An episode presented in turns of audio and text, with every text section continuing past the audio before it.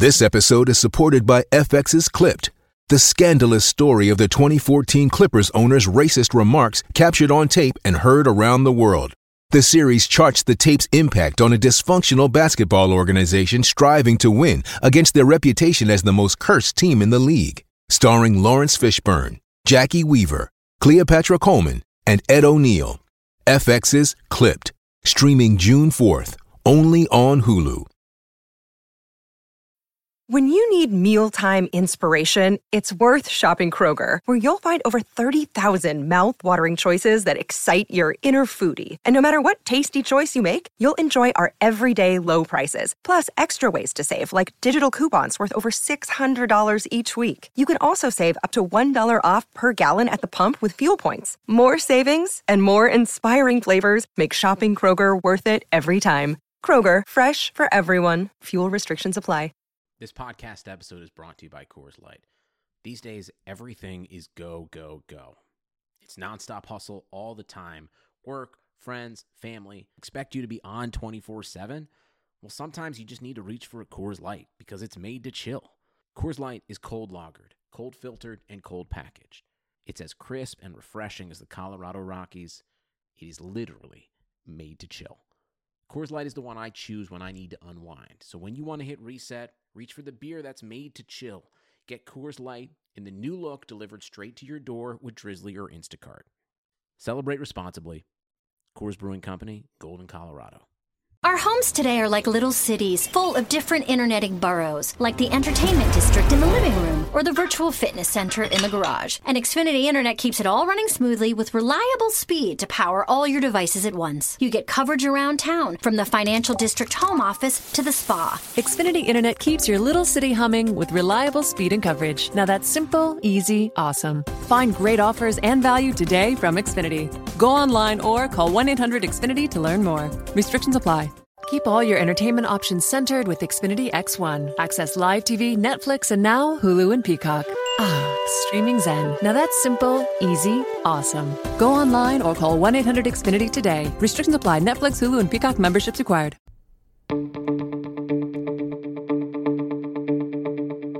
This is the Cubs related podcast presented by CubsInsider.com. My name is Corey. I am joined, as always, by Brendan. And we are coming to you on a Sunday evening after watching the Cubs get swept at the hands of their rival St. Louis Cardinals at Busch Stadium. The Cubs fall to 2 and 8 in their last 10 games, which if you're keeping track is worse than how they started the season at 2 and 7, so that's uh, super fun. So we will talk about those three games. We'll break those down real quickly. I'm assuming that uh, most of you guys, much like Brendan and I, don't need to relive a hearty recap of this three game series, but we'll cover the news and notes and, and what was important in these three games. We're going to talk about the offensive inconsistencies, talk about some bullpen rumblings going around. Pedro Strop uh, pitching in his third rehab appearance for the Iowa Cubs, so he is likely nearing a return to the Cubs bullpen when they get back to Wrigley Field on Monday. And we are also hearing that all of a sudden, Brendan, as the draft approaches and that compensation pick may no longer be attached, hmm. the Cubs may have a newfound interest in one Craig Kimbrel. So Shocker. we will, yeah, right. We will talk about that and uh, the potential of that and the ramifications if they were to do that. And we will also take a look at three good starts from the Cubs rotation this weekend. Uh, Jose Quintana, Yu Darvish, and Cole Hamels all pitching quite well for the Cubs in this three game set. Uh, but unfortunately, the offense did not join them this time. So uh, lately, it feels like it's been a pick your poison kind of thing for the Cubs. Either the offense shows up and the pitching does not, or the pitching shows up and the offense does not. But such is life. So let me just run through these games. The Cubs lose Friday and Sunday by a score of two to one. In both of those games, the Cardinals get at least one run without getting any hits. So that's great and something that definitely didn't piss uh, me and Brendan off to the point that, you know, we've been talking about it for three days here. We're totally fine about that, guys. It's fine. um, but on Friday, the Cubs losing two to one in 10 innings. Yu Darvish with the only RBI for the Cubs in this game on a sacrifice fly.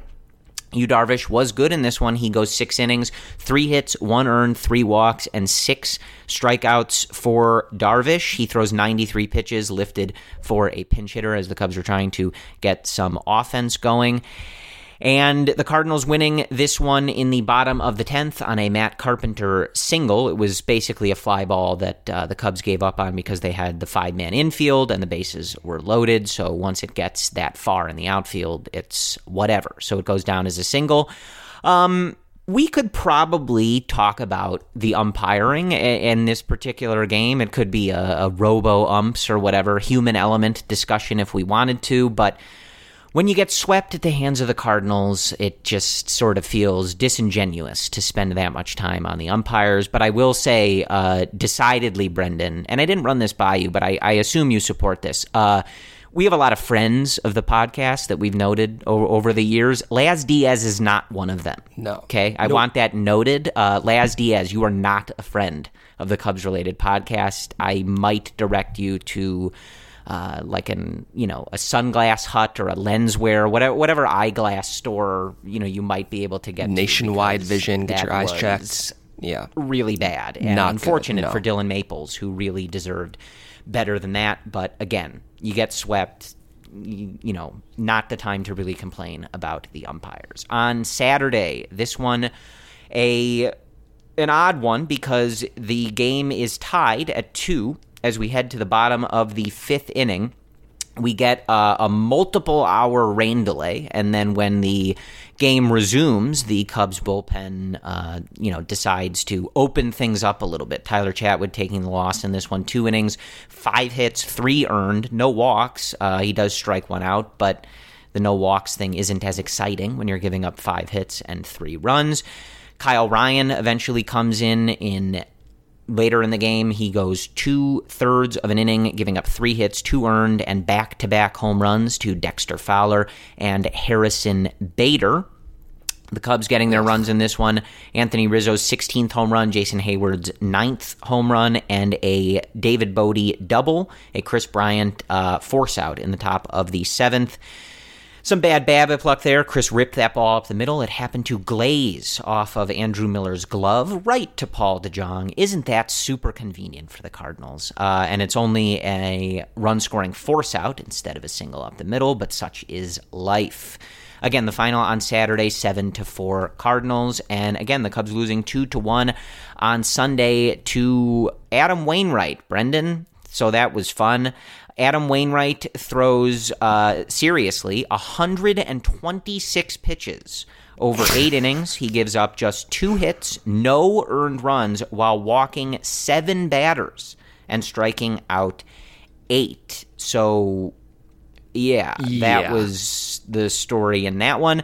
Uh, unfortunately, in this one, Cole Hamels, uh, he bounces back with a really good start after, you know, not his best stretch with the Cubs. He goes seven, only two hits allowed, an unearned run, two walks, and four strikeouts. So Cole Hamels was really, really good in this game. He only throws 84 pitches. So again, much like Darvish on Friday, he was lifted in an effort to try and score runs. He could have gone longer, and he was phenomenal in this game. Uh, so a lot of no decisions for the Cubs starters in this series uh, that were not particularly deserved. And just since I, I didn't read it, he was taken out uh, after the rain delay. But Quintana goes four innings, gives up four hits, two earned, one walk, and six strikeouts on Saturday. Again, before that rain delay. Yeah, and I thought he looked pretty good there too. yeah, he uh, yeah, yeah. Uh, great lines really all around for the Cubs starters in this series and it just was not enough for this offense to come through. So again, the Cardinals winning two to one on Sunday. The uh, Cubs trying to rally in the top of the ninth when they trailed two to nothing, but they would not be able to push across the tying run. So they do get swept, Brendan. And I will throw it to you. And I think the first thing to discuss, at least just coming out of this weekend, is you know we find ourselves in a two and eight stretch, uh, which you know we go back to how bad we felt or uh, you know just how not fun that first week of the season was. And this has somehow been now a game worse than than that stretch in terms of uh, the losses. But this weekend unlike some of the other ones that we that we saw really the issue was offensive consistency. The the mm-hmm. hitting with runners in scoring position issue continues to plague the Cubs. Uh, I'm looking here on Friday. They go 0 for 8 with runners in scoring position, 1 for 4 on Saturday, and that one hit did not bring in a run. That was the Descalso bunt that goes for a single past Andrew Miller, but it doesn't bring in a run. And then on Sunday, they go 0 for 4. So just a big mess with runners in scoring position. And an overall frustrating weekend for the offense. And I think, particularly for me, Brendan, you you can't have that type of performance against Adam Wainwright. Um, Adam Wainwright, at this stage of his career, going eight innings against you, th- and and you getting seven walks, but not being able to push anything across the plate and letting him work out of jams over 120 pitches, Brendan. Like that is particularly frustrating. Yeah, I look, there's the series was frustrating as a whole. I mean, I'm there watching the game and, you know, we're all talking about the same problems that we've been talking about for three years now. And the main issue that I think we come back to is this runners in scoring position phenomenon. Like, why on earth, over the past three years, can the Cubs seemingly not put up base hits when there's runners on second or third? And yeah, I'm, I'm with everyone else. That is frustrating. There are good things that continue to happen for this team recently. And just to get beyond that, the Cubs still have one of the best offenses in Major League Baseball. You exclude the pitching slot, and their overall WOBA is 351. They're batting 264, and you're right on par with the Dodgers.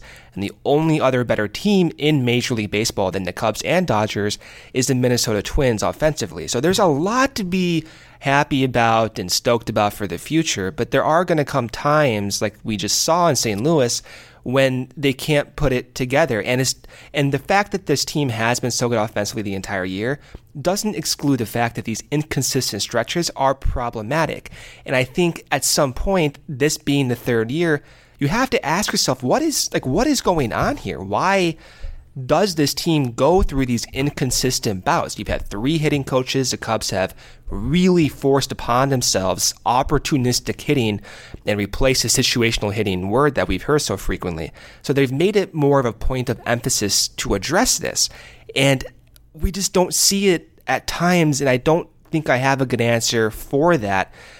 I do think, in part, one of the reasons why we saw this inconsistency recently was because they have a lack of depth. And so Javi Baez clearly is struggling with that ankle injury. Mm-hmm. Kris Bryant went down after the, after the collision, missed a few games, came back.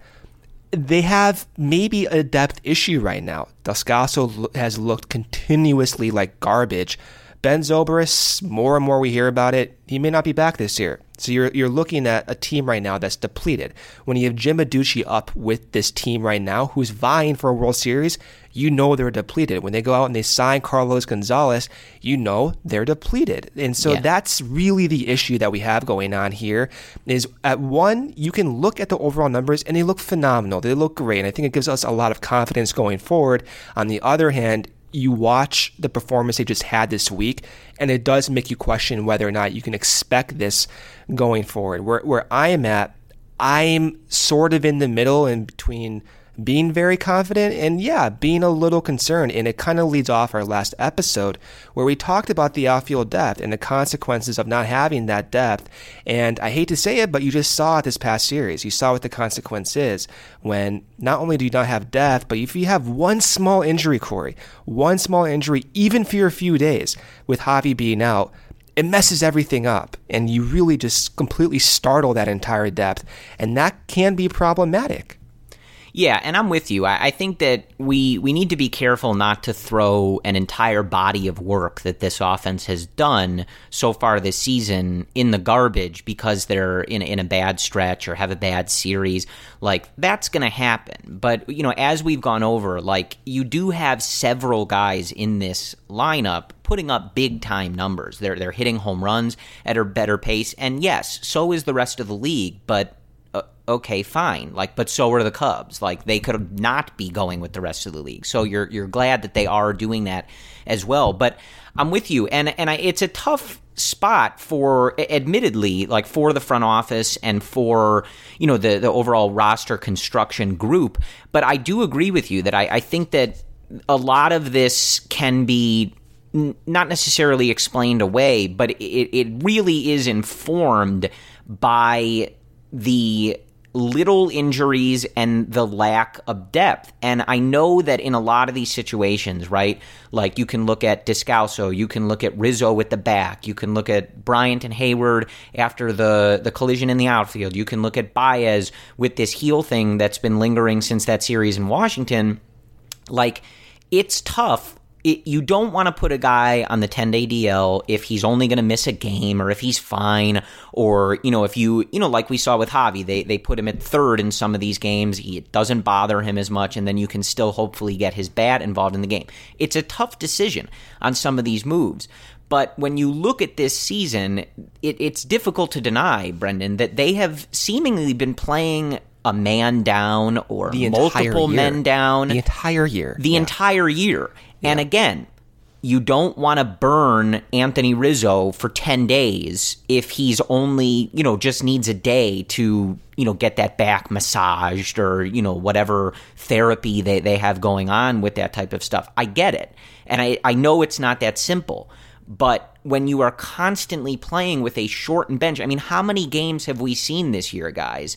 Where it's like every week, I feel like someone right, goes like down and you have this issue. What was it? Saturday's game, like Javi's in his hoodie, right? When opportunities are coming up, you're thinking, okay, well, if he's available, maybe he should pinch hit here. Like, how many games have we seen like that? And it's not, you know, it's not just Javi. Obviously, I just went through that list of where they're active and on the bench, but they're unavailable. And again, it's tough. I get it. But it does seem to be hurt like actively hurting the team that you have the eight guys you're putting in the lineup, uh, you know, unless we're talking about that series in Houston when you have nine. You know, you have those eight guys in the lineup, and everybody on your bench is not really available to do anything. So it it it puts Joe in a bit of a box in a lot of these games, and it puts pressure on the guys that are in the lineup that you know you have to be performing. And I, I agree with you, Brendan. This is not a knock on some of these guys in particular, but we they, they need to have better depth than Mark. You can't have Jim Adduci up Jim with this team right now. I'm sorry, and, you just can't have that happen. I agree with you, and and it's yeah. also part of it is like we we know from other situations like Mark Zagunis barely played. He barely got in there. And then you're asking him, you know, a couple times a week basically to perform in clutch spots coming off the bench in a pinch hit role. Like, that's a really tough assignment for some of these guys. So it's it's sort of just like a no-win proposition. And I think that they're trying to solve some of that. We saw them pick up Carlos Gonzalez, you may remember uh, from the Rockies, uh, the majority of his time.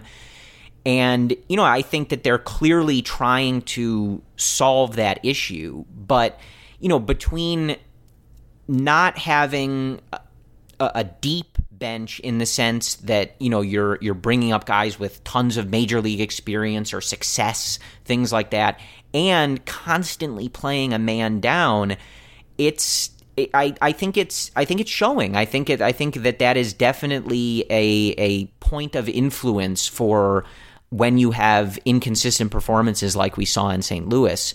Um, because you know again i'm with you like i think on the whole like the body of work from this offense has been good and i have not wavered in my like overall Confidence. sentiment on the group or the team sure, as a whole yeah. like it's a bad series in st louis like it's not fun it stinks and they're in a bad stretch like there's no sugarcoating it but uh, you know, I, I, I, as I've said before, and we've pretty much every year, Brendan, we go through stretches like this. Like, I don't get the doom and gloom. You're, you're not gonna get it. We, we get pissed off, and we're a little fired up today, right?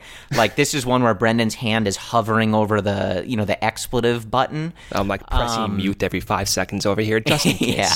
Just in case. Yeah, we have the FCC like closely monitoring. Uh, right. Yeah. This a one. few may but, slip out. You know, again, like this team was on they go through that 10 series stretch and play really good baseball. They beat really good teams. And it's June 2nd like they're a game and a half out of first place. Like I think some of the doom and gloom really needs to be settled down. It's a little ridiculous if you ask me.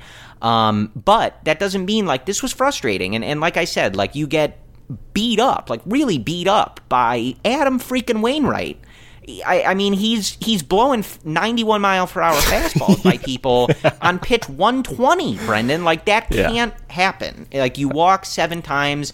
This team has certainly not had an on base percentage problem. Like their their approach in a lot of respects is really good. They take their walks, like they're willing to make the pitcher work, but you just got to see more consistent results. And and I do think that uh, the, the the depth issue, the playing a man down thing is is catching up with him. But again, like it's not an easy thing to monitor. But but even just thinking about that, I mean, what is that? The last month or so, right, Brendan? Like you've had Javi sticking on the bench, even though he's clearly you know having lingering issues with that heel. You had Descalso stay uh, with that ankle injury. You had Rizzo. You had Bryant. You had Heyward. Like that's a lot of guys. Like yeah, you don't even realize it until you say it out loud. Yeah, just like dealing with a lot of these injuries at a decent clip, and and I do yeah. think that it's uh, you know causing some of these problems, but. Mm-hmm. I, as far as the runner in scoring position thing, I have no idea, man. I, I've looked, I've tried to like get a sense of it, and like over this recent stretch, like the last few weeks here or so, um, you know, their BABIP is insanely low with runners in scoring position. And that's not to say that they've only gotten unlucky. I'm definitely not saying that. There's been some bad at bats, there's been some bad contact, but it has been insanely low. So I, I, I think that it you know, soon should correct to a closer to normal outcome. But it it it is hard not to acknowledge that it has been a persistent issue of this team uh, for the last couple seasons. And it definitely gets highlighted when you're in a stretch like they are now, where, yeah, they got the hit on Saturday to you know sort of end that uh, like 20 plus at bat streak or whatever it was with runners in scoring position, but it didn't even bring in a run. So it's like when you go through a stretch like that, it's really going to highlight like this has been an issue before, and it's been a glaring one over this stretch. Keep all your entertainment options centered with Xfinity X1. Access live TV, Netflix, and now Hulu and Peacock. Ah, streaming Zen. Now that's simple, easy, awesome. Go online or call 1 800 Xfinity today. Restrictions apply. Netflix, Hulu, and Peacock memberships required. Keep all your entertainment options centered with Xfinity X1. Access live TV, Netflix, and now Hulu and Peacock.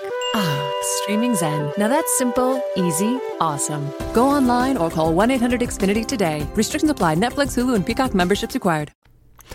Yeah, and I think a part of the issue too is like what you're seeing. You're seeing a team who is banged up and they've been playing consistently to make some of the guys who are just not playing. So it's like a combination of both. And just going back right back to spring training, this is why going with Ian Happ at AAA a few days before the season started was so shocking to me mm-hmm. because like you're just you're reading these names off like no offense to Mark Zagunis or Jim Adduci, but you need better depth. Than you weren't necessarily I mean, prepared for it. They're not. Yeah, yeah, they're not prepared for it, and it's it's not a knock on them. The Cubs put them put them in a situation where it's very difficult to adjust. Right. So it's not a knock on them. It is like Theo and the front office have to take responsibility here to put Joe Maddon too in this position where you don't have that depth. That's a hard task to do, and it's almost negligent to some degree to do that three days before spring training to send Ian Happ down to Iowa three days and have no backup.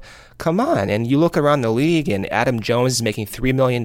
He has, what, 13 homers. He's batting 280 for the Diamondbacks, playing consistently in center field and corner outfield you got to have a better backup plan than that. They don't they don't have that right now, and that's why you're seeing Carlos Gonzalez get signed because the moment Descalso doesn't look to be the guy that you thought he was, that's an issue. The moment Ben Zobrist has his problem, that's an issue. And right. you rely on these two guys to have uh, a significant con- contribution to the team. They're not there. You now you have no depth. They they have no depth. And I think it does beg the question: Should the Cubs go out and search for more depth? And I don't know if I'm necessarily there yet. You hope that Ian Happ can continue to play well. He's been better recently in Iowa, but I don't know if I'm there yet where you want to go out there and you want to make that, that trade to bring in more depth. I still think if Happ can come back to, to Wrigley, be kind of the same guy he was even last year, that's a huge addition to the team. If Bote continues to play well, even though he didn't look too well in St. Louis, that should be a big boost to the team. But overall, for the immediate few series here, something has something has to give. I don't, I don't know if they need to put a Javi on the injured list. Uh, he's he looked better on Sunday's game, but the games before that he was limping. They have to do something here because it does put added pressure on these guys to play every day. Night game, day game, followed up on the road. It's it's no fluke that they're having these issues right now against two teams who are good. I mean, the Cardinals have not been playing well recently, but they still have a quality team. To go from Houston to St. Louis, banged up, night game to day game consistently, that's very challenging. So it's, in one sense, it's no surprise. On the other hand, the Cubs got to prep better for this. There's a reason why teams like the Dodgers and the Astros, year in, year out, by June and July, no one's behind them because they have insane depth in the Cubs right now. Hate to say it, they didn't they didn't prep for that. They didn't prep for it. They had injuries. They don't have the backups for it. They got a little screwed there, but at the same time, when you're sending down Ian Happ three days before spring training with no backup, this is kind of what you get. You get this perfect storm, and it does trickle down to affecting other people's performances on this team as a result. So that's that's kind of where I'm at. I'm not I'm not wavering in my confidence uh, totally in, in, in the offense, but at some point, they're going to have to figure out and address this depth issue because it is it is a real issue that I think we do need to address. Yeah, I, th- I think we're in agreement there, and it's it's one of those things where that was one of the areas in the off season when they didn't go out and, and spend on any of like the big name free agents our sentiment was like, fine, that's totally fine, but let's fill in some of these cracks, right? And like, Daniel Descalso was not the guy to do that. Like, right. I, I hate and, to say it, but. And I think that what they ended up doing was one of those things where it's like, you need this to go all the way correct for this to not be something you have to readdress once the season gets going, right? Like right. Victor Caratini started off hot as as the backup catcher, but then obviously gets hurt. And since he's come back, he hasn't been as hot, certainly, as he was like at the beginning of the season. You trade La Stella, you go for Descalso. And again, like if Descalso plays like he did in 2018, if Ben Zobrist is with the team and not dealing, uh, you know, with this off the field situation and, you know, potentially not coming back at all, we're, you know, still not really sure on that. Like, if if those things go that way. And you know Victor has a solid season and and he cements that backup role gives Willson the ability to take some time off. You know you have guys like Bote etc like excel in the roles that they're given. Like I think it, it could have worked but it's just one of those things where the margin of error was you have to thin. be perfect yeah, like yeah, you needed you Descalso to be that player he was in 2018. You needed Ben Zobrist to be somewhat close to his Ben Zobrist self that he's you know put up pretty consistently. Which for, for a 38 year old guy, time. that was not a guarantee too. I mean, right? And unfortunately, now you don't even you don't even know because he's right. just not playing.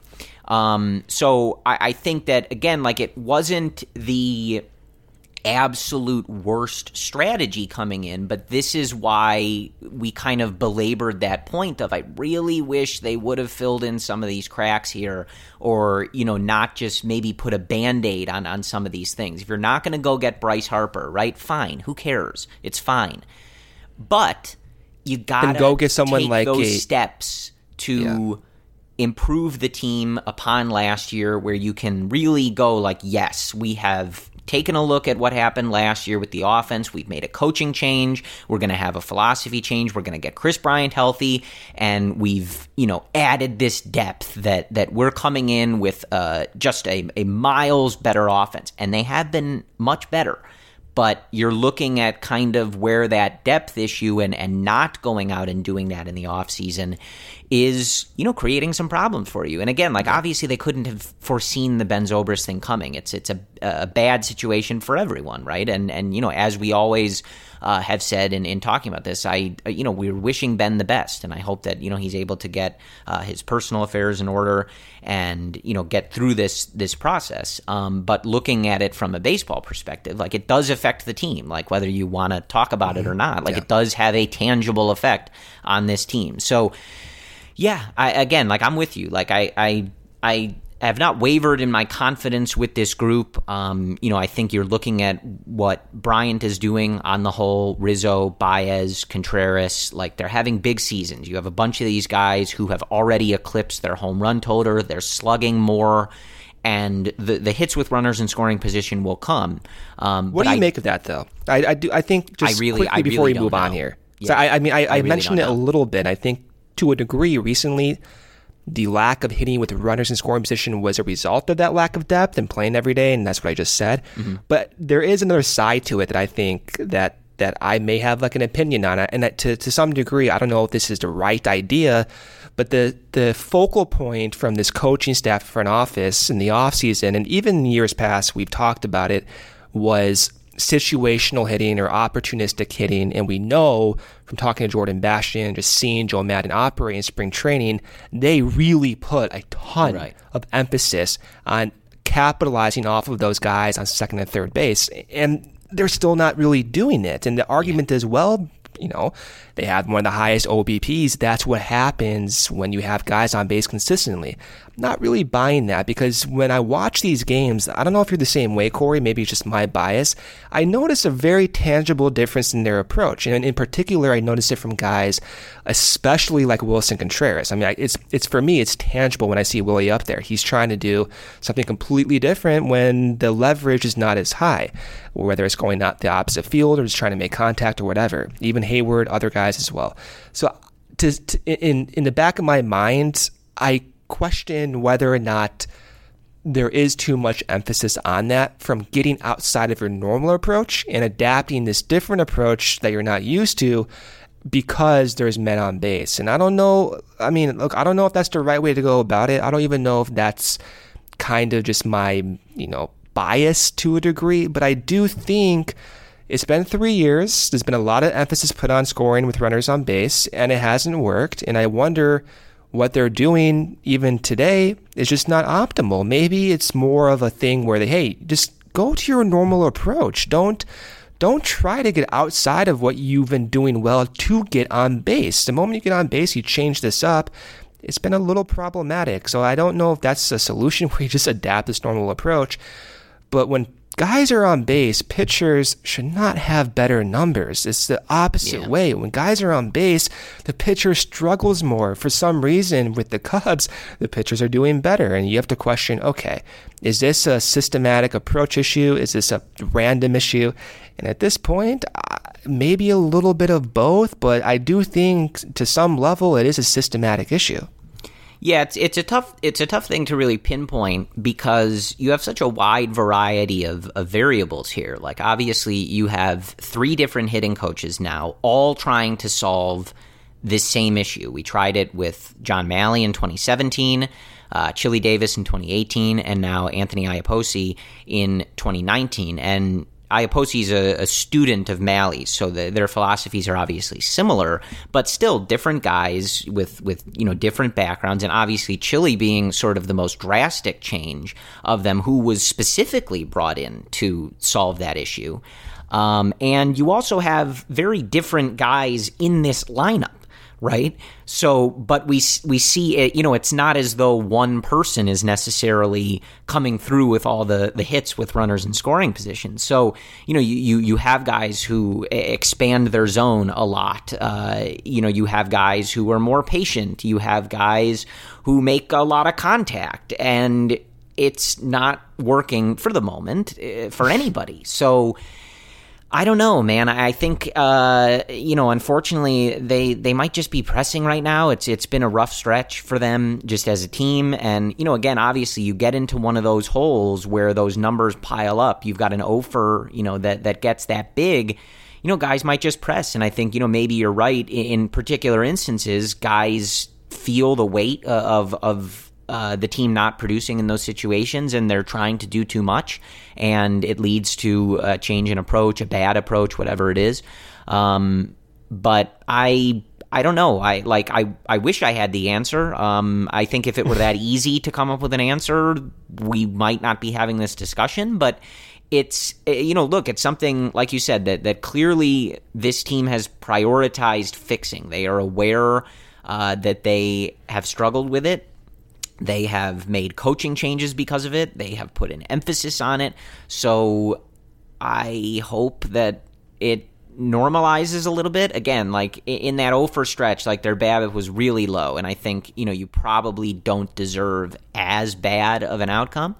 Uh, and going forward, you know, you just have to hope for better results. But I, I again, like I, I think the as we kind of wrap up on the offense here, um, again, like I, I think you and I are in agreement here, Brendan, that our confidence in this group has not wavered. It's just uh, you know acknowledging like there they there have been these inconsistent stretches. There have been just these poor performances. There you know there's no mincing words right? And I, I think that in in analyzing the team and praising them for the stuff that they would do well, you know, you have to be able to pause and say, this was a bad effort this weekend. There were some piss poor at bats in this series, you know, and just an inability to cash in on other good work that you were doing, inability to cash in on, you know, pitchers who had been struggling uh, and who you just, you know, you need better results with. And, and they're, you know, it just feels like too, all too familiar a feeling in, in some of these games where uh, you know they, they have runners on with no outs or one out and you get the bare minimum out of it you know there, there's a couple times in the st louis series where you've got runners on uh, you know they had the bases loaded in that one situation and you come away with one run and it just doesn't feel like they're they're executing at that level where they're really capitalizing on some of these opportunities. And in a series like this with the Cardinals, where all the games were really right there uh, within reach of winning, it really costs you that you don't cash in on those opportunities. So. I, I, I think that this group is, is going to continue to put up a good season.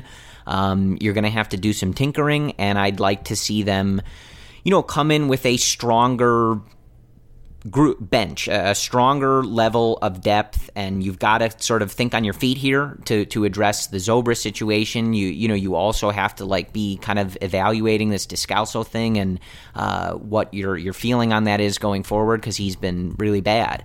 Um, and he's not making that much money too. So I'm not I'm right. not suggesting to DFA him now because I understand the ankle injury could be a prohibitive factor in him being good right now.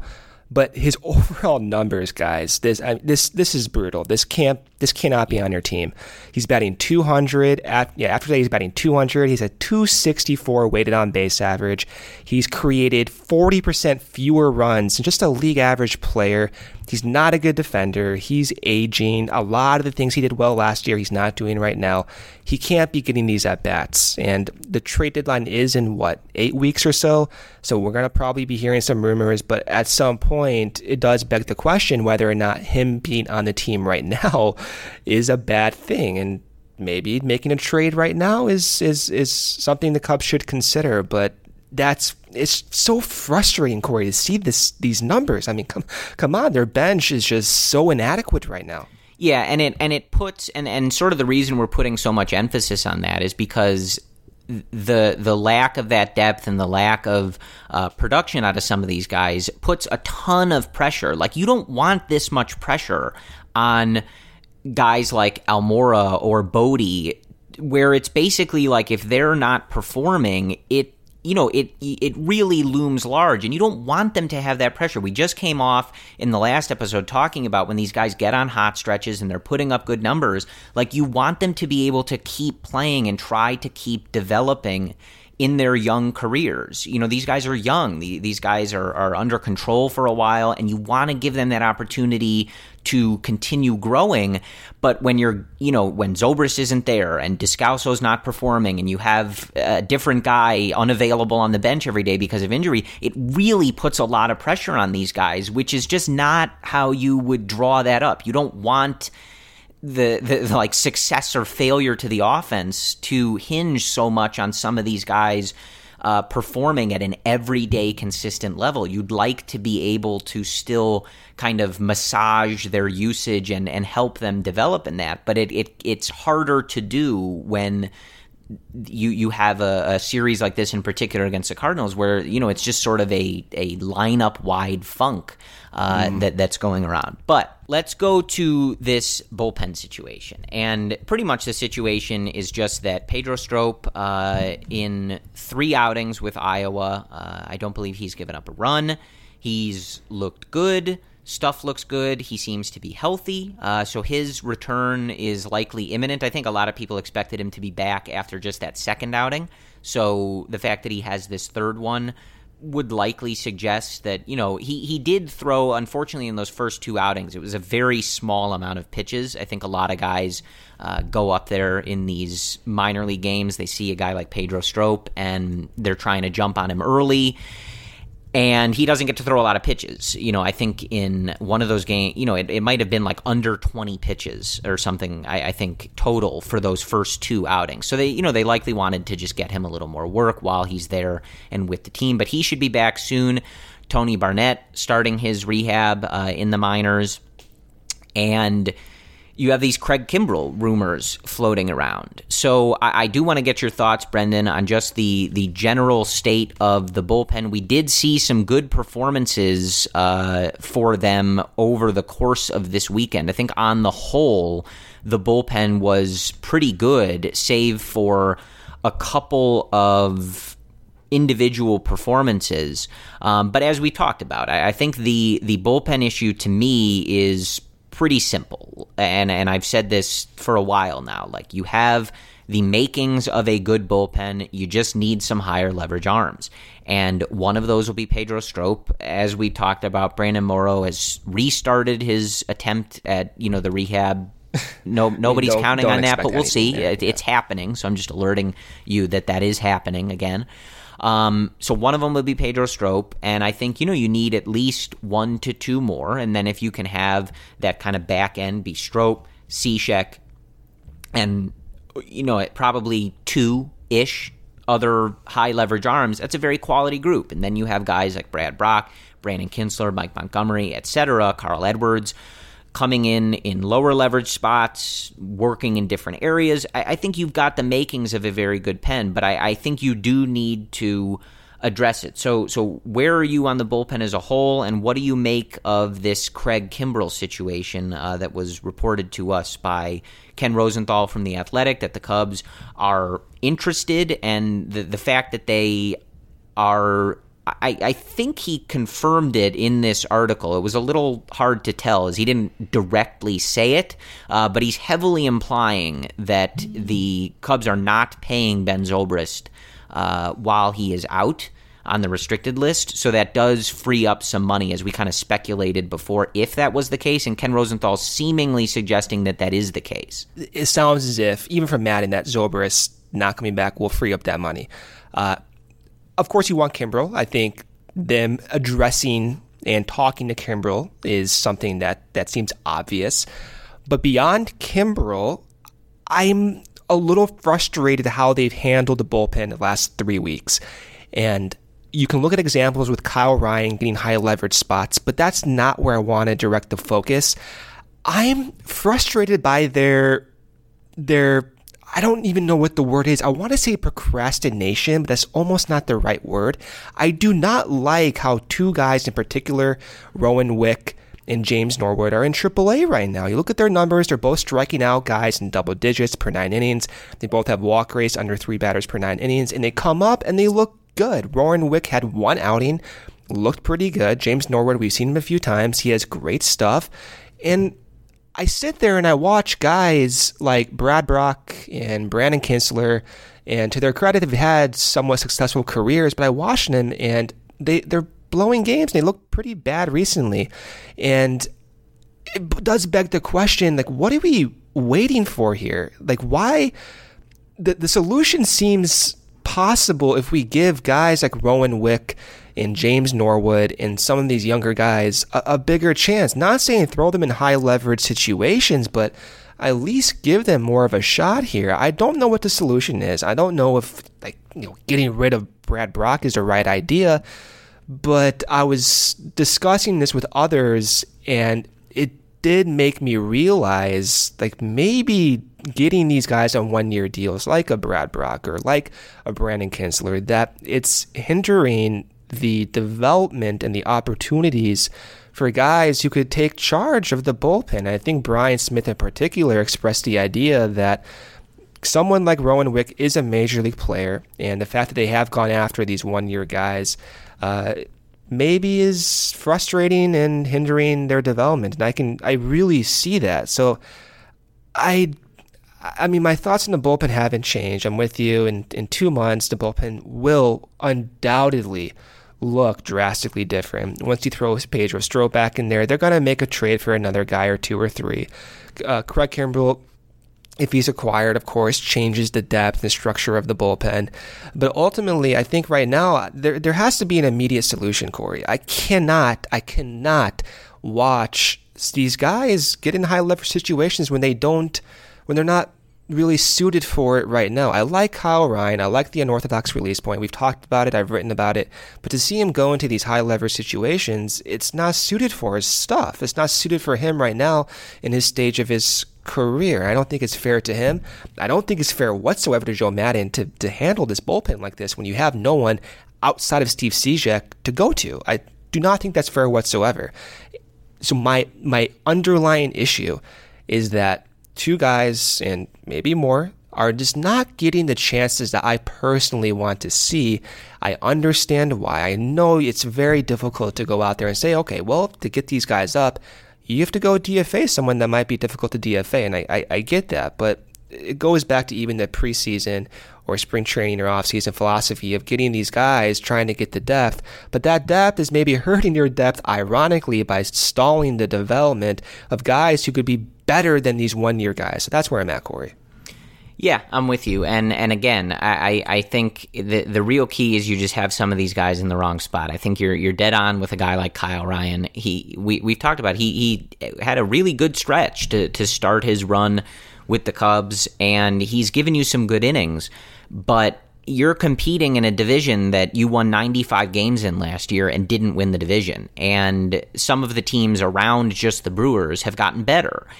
You can't, in a one run game, uh, Kyle Ryan pitching to two righties, right? Or two guys hitting right handed. Dexter Fowler's yeah. a switch hitter. Yeah. But that that's not good enough. I, am sorry. Like, and, and again, it's not to knock Kyle Ryan. I think you move him down a few rungs in a, in a bullpen as a left-handed option. It, it can be fine. There, there's nothing wrong with that. But you got to have better high leverage options. This is a one-run game on the road against a, a division rival, a division opponent, a division contender. You, if you have the aspirations that this team, that the Chicago Cubs team does, you need to have better options than Kyle Ryan. Sorry, that's just how I yeah. see it. Like that's it's yeah. not good enough. It's the same with some of these guys off the bench. You need better options than Mark Zagunis and Jim Adduci and Kyle Ryan. It's not good enough. That's how I feel. Straight up, like some of these options just are not good enough. You need to do better. Um, yeah, I, I almost wonder too that maybe it made more sense to go out in the offseason. And I, I, get what they were trying to do. And, get, and, you get the depth, you get Brad Brach, you get someone like Brandon Kintzler back um, via trading. you, you gamble with that option. I, I, get what they were trying to do there in terms of building that depth, but I wonder if they did it backwards. Like, what if they went out there and they got guys on minor league options or minor league deals. You keep them in AAA, and you give the first dibs to someone like you know like Rowan Wick or, or James Norwood, and see how they do for the first few weeks, and then you adjust because the moment that you bring someone like Brad Brach in or these other guys, they have no other options left. The moment they start sucking, you you have one choice: you either keep them or you have to get rid of them. You have no other choice there. So I do wonder if they did it backwards to, to some degree. And that's, that's my frustration, uh, fr- frustrating point right there. Is just man, like I, I really want to see more Wick. That's what it comes down to.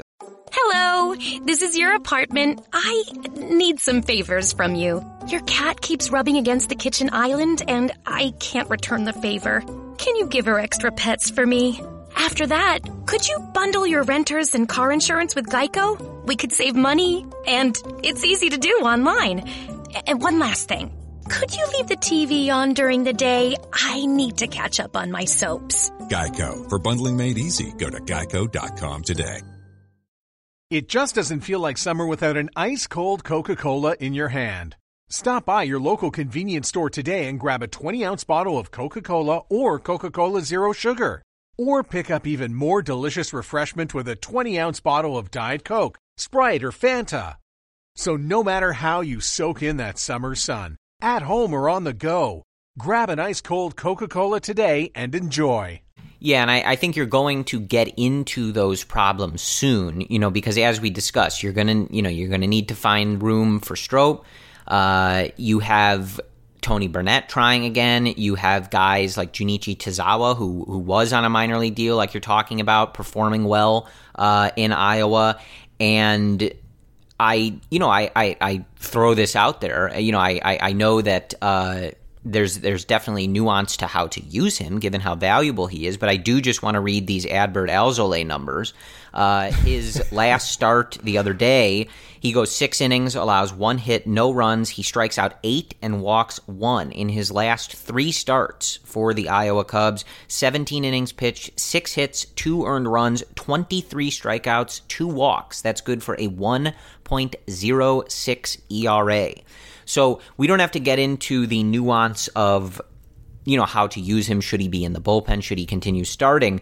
But when you have your top pitching prospect performing like this like you know lights out baseball wowing everybody kind of the talk of the minor league portion of the Cubs world it is going to kind of you know get some of the like that glaring eye emoji is what I think of when I see those those numbers where it's just like I don't really know exactly what to do with this but this is pretty interesting and uh, you know as we're sort of searching for answers here. So you've got a lot of names and you know, you brought up some other ones, Rowan Wick, and an example like a lot of names sort of trying to crack this major league bullpen. You're going to have to start making some decisions at some point because I think you've got some guys itching to raise the bar a, a little bit and and take over some of those uh, higher leverage innings. And it'll be interesting to see how the Cubs proceed with that, but just as a definitive stance, if you can get past this period, not give up a draft pick, not trade any prospects,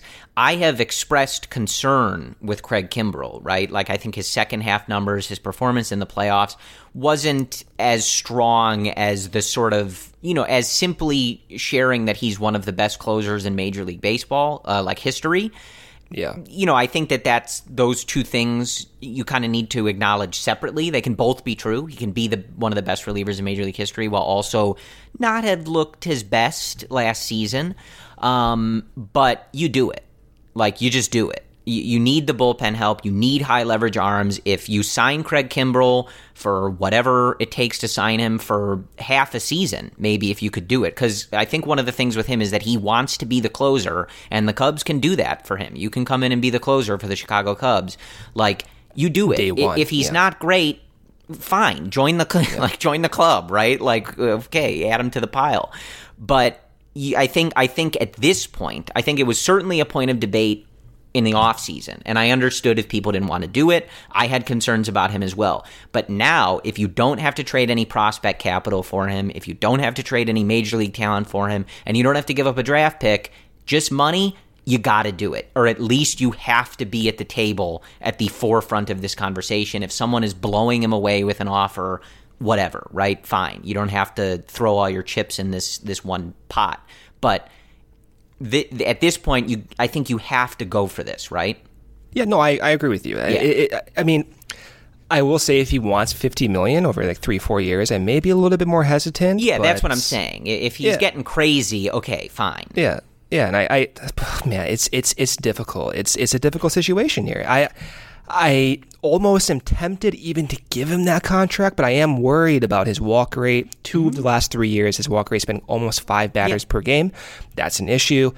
Everything else is fine. His velocity was fine for most of the year. I know some people mentioned that, but his velocity was around 98 most of the year, so it's it's that's not that's not an issue for him. Uh, I will say though, Corey, at least the rotation has been pretty good though. Yes. and the rotation was, I mean, not lights out, but a step Very in the right direction. Yeah, yeah, really good. good. And I, I gotta say, I am enjoying watching Jose Quintana pitch. Just to, just to, you know, before we get into Darvish, which we will briefly here, but Q is just hammering the strike zone. Yeah, fastball much more after aggressive. fastball, much more. I love his look on the mound. I just, we did not see the last two years, whatever it was, and Yeah. we're seeing it now, and I, it's it's a pleasure to watch him. And that is the guy who was on the White Sox, and that's the guy who I thought we were going to get. So I want to throw it out there. We've been somewhat critical of Q, not critical, but just expecting more. We're getting it. Let's recognize that he's been phenomenal. Love what he's seen. And then on the other hand, too, with Yu Darvish, okay, Yu Darvish, for the first time this year, I think he had his fastball command. It happened, Whoa. Corey. We need an audio drop for that, like a I, horn or something. it happened, and I after that first inning, I was I was I was having a stroke over there because we were not seeing it. But he comes back in that second inning, and he's hammering fastball after fastball, two seamer, two seamer, with command. For, and he threw half of his pitches as fastballs, whereas in recent starts, he's been mostly sixty percent 50% with cutters and sliders. So he trusted it a little bit more. And there was one other pitch too I do want to bring up. He had this 93 mile per hour two seamer, which I thought it was a two seamer. I tweeted it out with a video uh, that that you made, Corey. And then about two hours later, my phone starts to vibrate like for two straight minutes. And I'm out to dinner uh, with my boss on, on a work event, so I'm not looking at my phone. I get into my my Uber, I take my phone out, and you text me, "Hey, did you you know?" Look at your mentions. I'm like, what are you talking about right now? And of course, I open my phone up. I have 250 notifications, and Yu Darvish tweets at me that that was a splitter, not a two seam fastball. So Yu Darvish is throwing 93 mile per hour splitters to go with his 96 mile per hour fastballs with his cutter, slider, curve, and changeup. He threw eight pitches that start. That Corey is the Yu Darvish we thought we were going to get. That is the Yu Darvish that Theo Epstein signed, who said he was the premier strikeout pitcher of our generation. That was Yu Darvish. That is what I'm talking about. That is that is a sign that gives me more confidence. Not the start before that, where he had a successful start, but he did so on one pitch. This start, he did it on eight different pitches. That is what I'm talking about, and that is why now that my ears perk up. I get a little bit more confidence in him going forward for the first time this year, I think. Yeah, th- this was a good start, and, and again, it's unfortunate. You know, he has to get lifted uh, for the pinch hitter to try to get you know the offense going because I think he probably you know he was at 93 pitches, probably could have gone one more inning.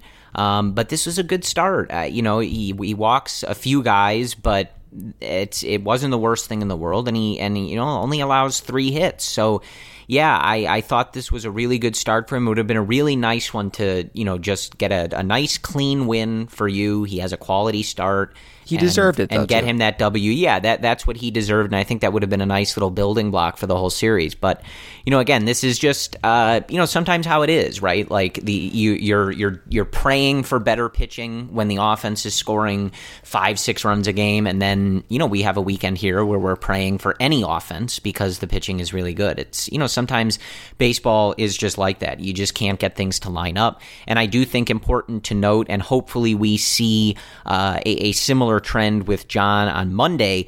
But Cole Hamels really good on on, on Sunday, a really good start, and I, I think that you know expecting him to be as good as he was in that second half for the Cubs in 2018 you know, maybe a bit optimistic, but also, you know, in this stretch where his command hasn't been as good and he's been going, you know, shorter uh, on the on the innings totals and stuff. I think also that also, you know, definitely was not uh, certainly where we expected him to be, uh, and I think we kind of expected that just to be a bad stretch.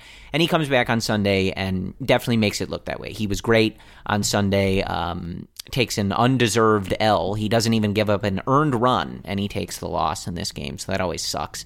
Um, but seven innings, you know his season ERA now sitting at 3.62 for a guy that you got for next to nothing and at his age you're taking that all day. He's been very good oh, yeah. uh, on no the whole very good for the Chicago Cubs in his time here. So just nice to see him uh, get back out there, have a really good start, and and you know they needed him to play stopper on Sunday, and really he did. Again, oh, the offense just doesn't make it stick, but that was that was good to see. So yeah, it, it's you know again everything ebbs and flows uh, but good to see you know kind of after a, a bad stretch the, the this trio who who got to go in St. Louis, you know, really answer the call and and and get back to to throwing good baseball. And I think you know, kind of restore. Um, you know, I think we've really haven't wavered and, in being pretty confident uh, and realistic with this group throughout the whole year. But it just nice to see after that stretch them them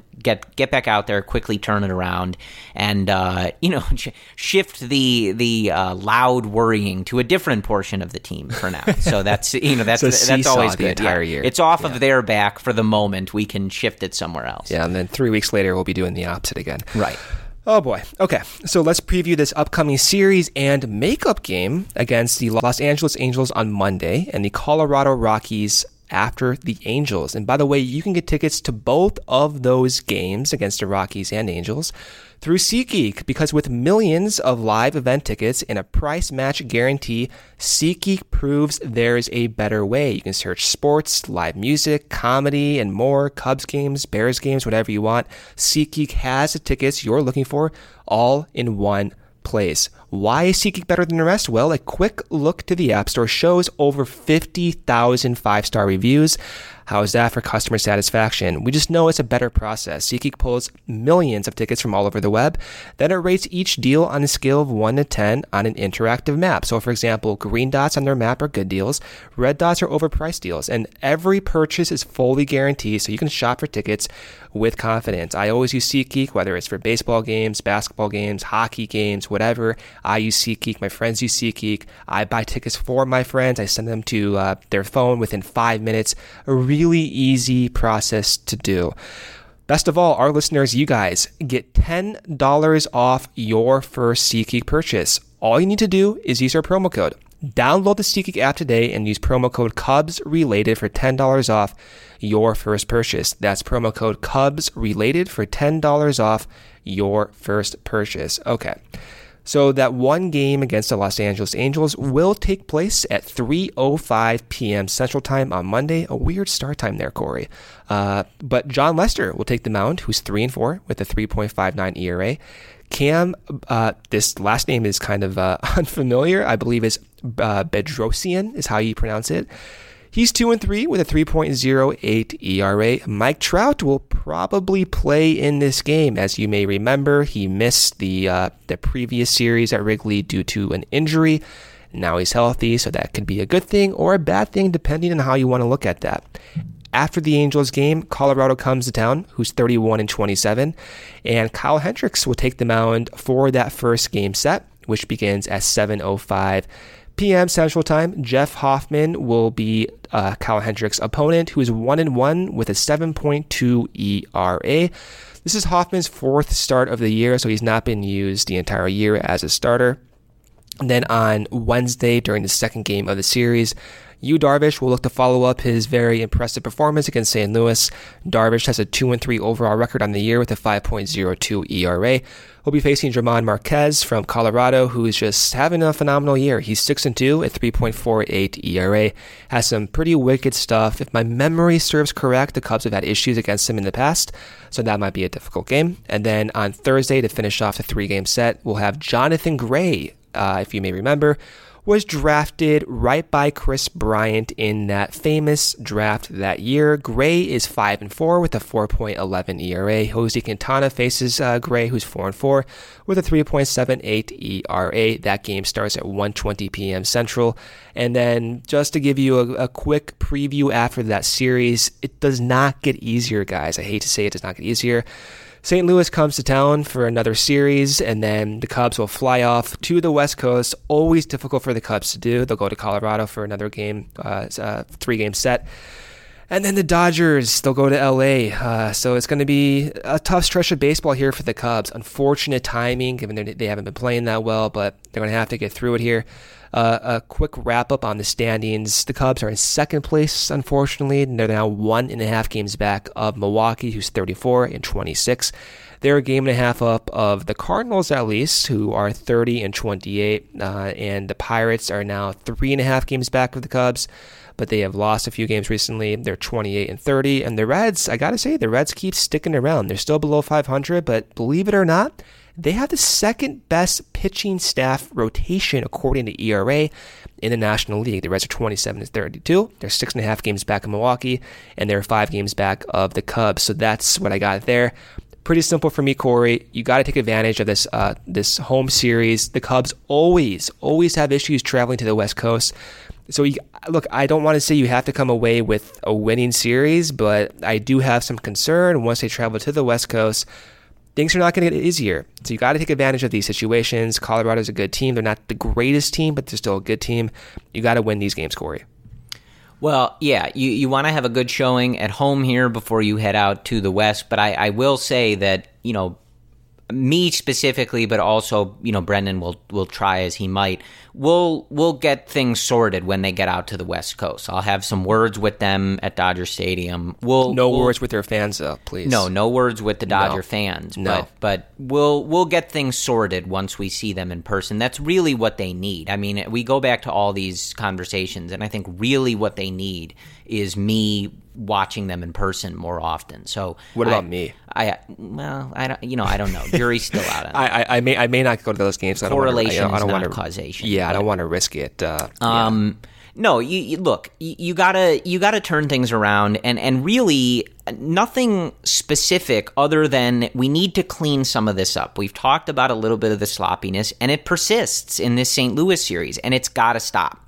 That that's that's really the only thing that I would like actually get you know, sort of definitive about, right? Like the the the, the starting pitching, the offense, the bullpen, like things are going to be inconsistent. You're you're going to have great performances, bad performances. You, you, look at the overall body of work, you look at the overall roster, and you know you you make conclusions on that. But the one thing that I will be definitive on and say like this needs to stop is some of this sloppiness and and letting runs score without making the other team do anything. Um, you know, again, yeah. I I brought this up but that first run on Friday scores it's a, a sac fly. You get two walks and you move the runners around and a sac fly. The Cardinals don't get any hits and they lead that game one to nothing. You look at the game on Sunday and the winning run scores because Mike Montgomery picks off Kolten Wong and they can't execute the the throw and tag at second base, so he gets to second, and then Matt Carpenter gets a pinch hit single. So they get the single to bring in the run, but you're putting a runner in scoring position for free and it it's happening too much. You you know you see uh, in this game as well Willson Contreras throwing a ball into center field that led to the first Cardinals run on Sunday. At uh, you know Kolten Wong gets a sacrifice fly that brings him in. He was only at third base because Willson Contreras hurled the ball you know five feet over Javi Baez's head into center field. And this isn't to put any of the focus on one player. Uh, unfortunately enough, Brendan, this type of stuff has been spread around, which isn't great. I'm not sure where that's coming from, but it's all just to say like and you don't want to relate everything to the 2016 team you know the, the, the 2016 team did win the world series but yeah, did, you yeah. don't want to always just say well the 2016 team did this because that's not productive right but one of the hallmarks of that team as we go through the years and we look back on that team, one of the hallmarks is going to be that team was relentless in not doing stuff like that. They were relentless about taking extra outs, taking extra bases, making these little plays, right? The, the the tags, the the cutting off balls in the alleys, keeping guys to singles, making clean throws, picking guys off. The catchers are picking guys off, the pitchers are picking guys off. They were relentless about stuff like this. And this is just not characteristic of this particular group. And you got to clean it up. You cannot be getting beat in one run games by multiple runs that are only possible because you help the other offense along. It's got to stop. You got to clean yeah. that up. And if it, you know you're going to go through these stretches where the offense is inconsistent or doesn't come through with runners in scoring position, but this is the type of stuff that you can prevent. You know, it has nothing to do with that. It's it's just a matter of executing clean plays. You know, you go back to like Descalso dropping that ball in the rundown. Like that stuff can't happen. It just can't. So you got to clean that up. And as you go home, and like you said, this is a tough stretch. You're going to play some good teams. You know, West Coast road trips are difficult for pretty much every team, and I think every sport. Right, that's a thing. The, the West Coast trip. So the, the, one thing you can can control is cleaning that stuff up and executing the simple plays that you need to execute and just not making it any easier for your opponent. But it starts at home. Let's get Lester you know, back on the right track, have a good start, follow up Hamels, and, and kind of, you know, putting that bad stretch behind them. Take this makeup game with the Angels, officially win that series, Brendan, that was part of that stretch. Uh, the the only non win in that 10, 10 game stretch, the tie, uh, and we'll retroactively call that you know what an eleven game, uh, an eleven series or a ten series winning streak. But sure. start with that, take the the series after, and uh, you know then get ready for this tough stretch. The, this team is is still very good. Like that has not changed. This team is very good, and I you know want to see them show that in, in, this stretch. It's a tough stretch, but they're they're built for it. They're they're ready for it, and I'd like to see them uh, show us that. So that's that's really where I'm at. And with that, I think that's all we have for you. This is uh, yeah. I liked it a lot better, Brendan, when we were just covering series that the Cubs took two or three or, or swept. I, call me crazy, but that was that was more fun for that. me. It's it's um a, a, little easier, I guess, to to figure out what we're talking about on these podcasts when when you know there's there's sort of a kind of clear issue staring out back at you from from these series, but it is what it is. So let's, uh, as Joe Maddon is always fond of saying, let's ball this series up and, and toss it in the nearest trash bin and move on. So, as always, we thank you guys for listening through the ups and the downs. You guys are always there with us, and we are happy to have you joining us for all of these episodes. Um, as always, you can find us on all major podcast platforms Spotify, iTunes, Stitcher, TuneIn, iHeartRadio. Spreaker. And uh, if we are not available on one where you like to listen to podcasts, just let us know and we will do our best to get us on there. But we do thank you for your support and for your listenership. And as always, go Cubs. The all new Toyota Highlander is designed to go Highlander. What's go Highlander, you ask? It means amplifying your comfort with available premium leather interior and ventilated seats, and amplifying your groove with an available booming 11 speaker JBL audio system. Or even amplifying your crew with roomy seating for up to eight. Don't just go, go Highlander in the all new Toyota Highlander. Toyota, let's go places. JBL is a registered trademark of Harman International Industries, Incorporated. Kaiser is off the chain. Everything is in one place for you. Your x-ray will be done there. The doctor will see you there. The labs are there for you. And then the nurses that work with you at Kaiser, they make you feel so at home. They're there to meet your needs. I would not be alive today if I had not had Kaiser Permanente. I feel really, really great knowing there's a place that I can go to make sure that I can maintain good health on a regular basis. Every medical case is unique. Kaiser Foundation Health Plan, Atlantic Suites, 2101 East Jefferson Street, Rockville, Maryland, 20852. Keep all your entertainment options centered with Xfinity X1. Access live TV, Netflix, and now Hulu and Peacock. Ah, streaming Zen. Now that's simple, easy, awesome. Go online or call 1 800 Xfinity today. Restrictions apply. Netflix, Hulu, and Peacock memberships required. It just doesn't feel like summer without an ice cold Coca Cola in your hand. Stop by your local convenience store today and grab a 20 ounce bottle of Coca Cola or Coca Cola Zero Sugar. Or pick up even more delicious refreshment with a 20 ounce bottle of Diet Coke, Sprite, or Fanta. So, no matter how you soak in that summer sun, at home or on the go, grab an ice cold Coca Cola today and enjoy. Sugar Ray Leonard, Roberto Duran, Marvelous Marvin Hagler, and Thomas Hearns. Legends, whose four way rivalry defined one of the greatest eras in boxing history. Relive their decade of dominance in the new Showtime sports documentary, The Kings, a four part series premiering Sunday, June 6th, only on Showtime.